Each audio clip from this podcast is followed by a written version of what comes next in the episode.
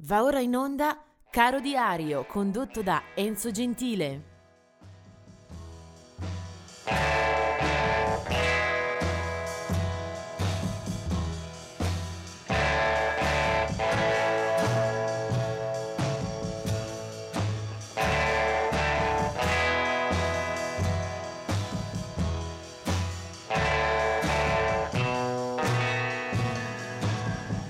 Siamo arrivati al primo maggio, una giornata che mette in eh, evidenza soprattutto donne, una giornata al femminile. Eh, a parte eh, Little Walter, che vorrei citare per primo, eh, nato nel 1930, eh, armonicista stupefacente, una delle grandi colonne del blues eh, di Chicago. Little Walter ha suonato e collaborato con i più grandi artisti di quella città dove è anche morto eh, in seguito a una rissa, alle ferite conseguenti a una rissa fuori da un locale. Eh, del 1945, primo maggio, è invece la nascita di Rita Coolidge, una cantante che abbiamo ascoltato in diversi frangenti Rita Coolidge ha vinto anche un paio di Grammy, è stata moglie di Chris Christopherson, eh, è lei che si nasconde dietro lo pseudonimo di Delta Lady, la canzone cantata da Joe Cocker e scritta da Leo Russell. Eh, Rita Coolidge ha anche cantato il tema di un film di 007, è una cantautrice americana che ha al suo eh, attivo nel suo curriculum molte collaborazioni eh, di alto livello. E sempre del primo maggio ma del 1945 è Mimi Farina, eh, conosciuta anche per essere la sorella di Joan Baez, cantautrice a sua volta e attivista, aveva tra l'altro eh, fondato, aperto un uh, festival, una manifestazione chiamata Bread and Roses con eh, intenti benefici e militanti a favore eh, dei più deboli. Eh, Mimmi Farina era nata il primo maggio 1945.